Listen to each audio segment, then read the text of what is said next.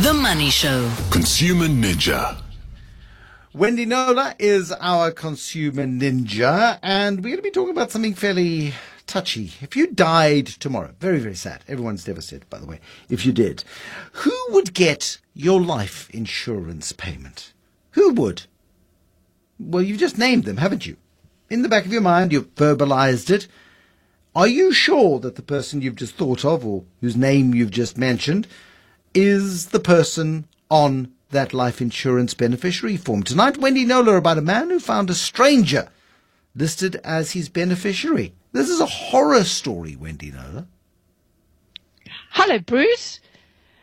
Yes, uh, I think you could say that. And also, it, it, it leads to all those questions. How did it happen? Was it fraud? Was it a mistake? Either way, if I had to die, would that person then get the, the, the policy proceeds paid out to them?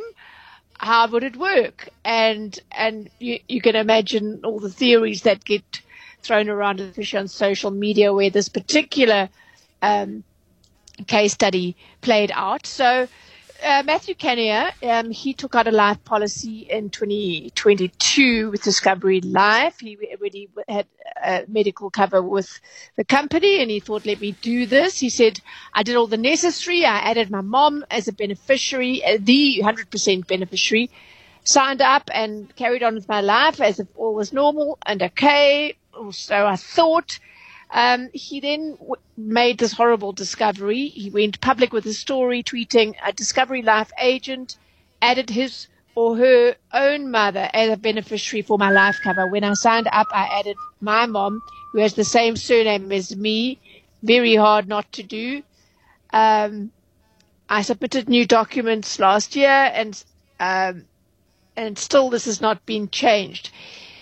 He found out during a random check on his policy that there, under beneficiaries, he saw a name he didn't recognize, uh, Leona, listed uh, as his mother and as being the 100% beneficiary of his policy. He said, I panicked and called Discovery to tell them what had happened, and they said they will help, and I must follow procedure. So he gave them all his mom's details. He says it's been a month now with no progress, and every time I call, they say they can't they they can't help me. So this is a problem. He went to social media because he felt he wasn't being heard on a very um, important, potentially you know matter with potentially horrible consequences in his mind.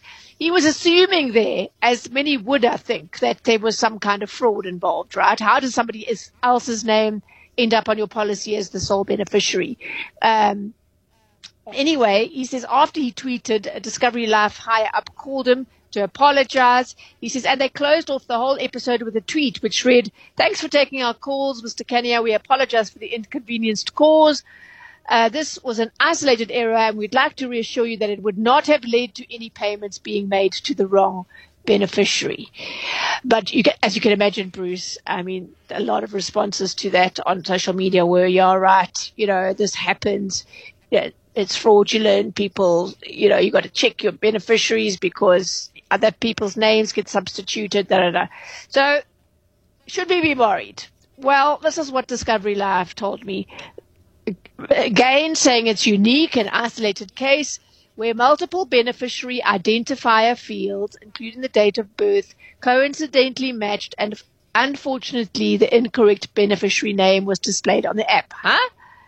So, apparently when taking out the policy, Matthew wasn't able to provide his mother's full ID number. So they put her date of birth as the identifier for her, um, which contributed to the mismatching of beneficiaries' names. So that Leona had the same birth date as his mother.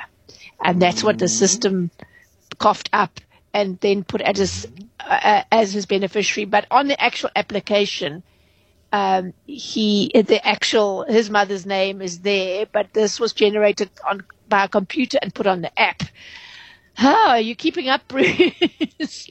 I am, I am, I am. I'm still, I mean, unfortunately, you've taught me how to smell rats, and there is a rat in the kitchen, and I don't know what I'm going to well, do. Well, Discovery says if, if this, this, this case has thrown up something important, and that is that no longer can somebody just say, well, I don't have the full ID number, here's the date of birth.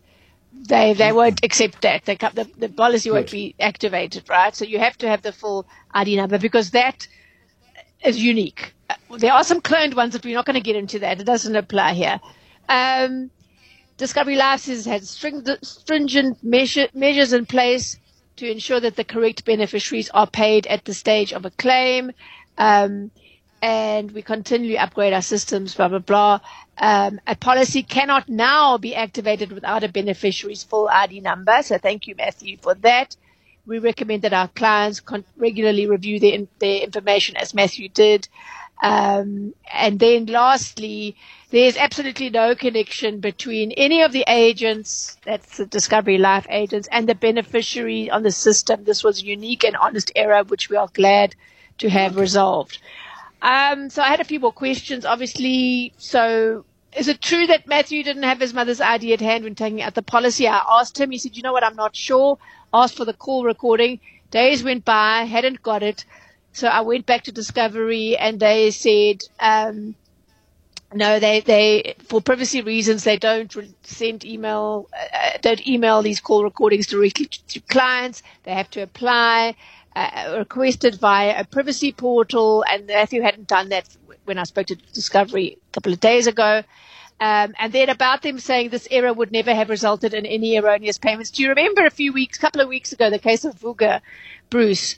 He'd been paying a monthly premium for yes. two, more, more than 22 years, um, yep. accidental death, uh, for his wife. When she died last March, he went to update the policy and he found out that his wife was never named on the policy. Only he was. And when he said, "Oh, so had she died uh, through accidentally, would you have paid?" Yes, they said. He said, "Well, hold on. The policy says that you wouldn't have. It's easy for you to say now that you would have." But anyway, remember we succeeded in getting all his policies uh, premiums repaid. So I pushed more for more info on Discovery's claim that that Leona woman would never actually have been paid a cent had Matthew died. And I said, "How do you verify?" It was quite a long list, but um, basically they want, if there's now a claim, they want to see ID documents. Um, they they want to see. Uh, they would have would have wanted to have seen Matthew's ID documents and death certificate, and so some it's, fraudulent stranger basic, wouldn't have been able to get that. Absolutely, it's, it's, basically yeah. KYC, isn't it? I mean, it's know your customer, um, and you know this has pointed out a, a, a, a flaw in the system, which is uh, concerning. Yes. Um, and so it's just worth triple checking because nobody, in a moment of bereavement, it is a little bit like in a moment of illness when you've got to check in at the hospital and they start interrogating you and demanding swabs of DNA and you, all you want to do is lie down and weep yourself to sleep. Um, it, yes. The, the less bureaucracy that you have to deal with at a time of trauma, the better and there should be no complications. And so it's really worth double checking these things to make sure that there aren't any what what what they call it. Uh, you know, just you know, errors, unique mm, errors, errors, errors, unique errors. And so also, make sure that you don't have a unique. Also, error. Bruce, there is such a thing as insurance form, and it has happened that that um, in yeah. many cases where a fraudulent a beneficiary has been added fraudulently. So, bottom line, check check, go onto the apps or whatever you need, wherever you need to go and check that your beneficiaries are your actual chosen beneficiaries and not some stranger that you've never heard of. Wendy Knowler, Consumer Ninja, on a Tuesday evening. Words of warning, as always. Thank you, Wendy Knowler, very, very much.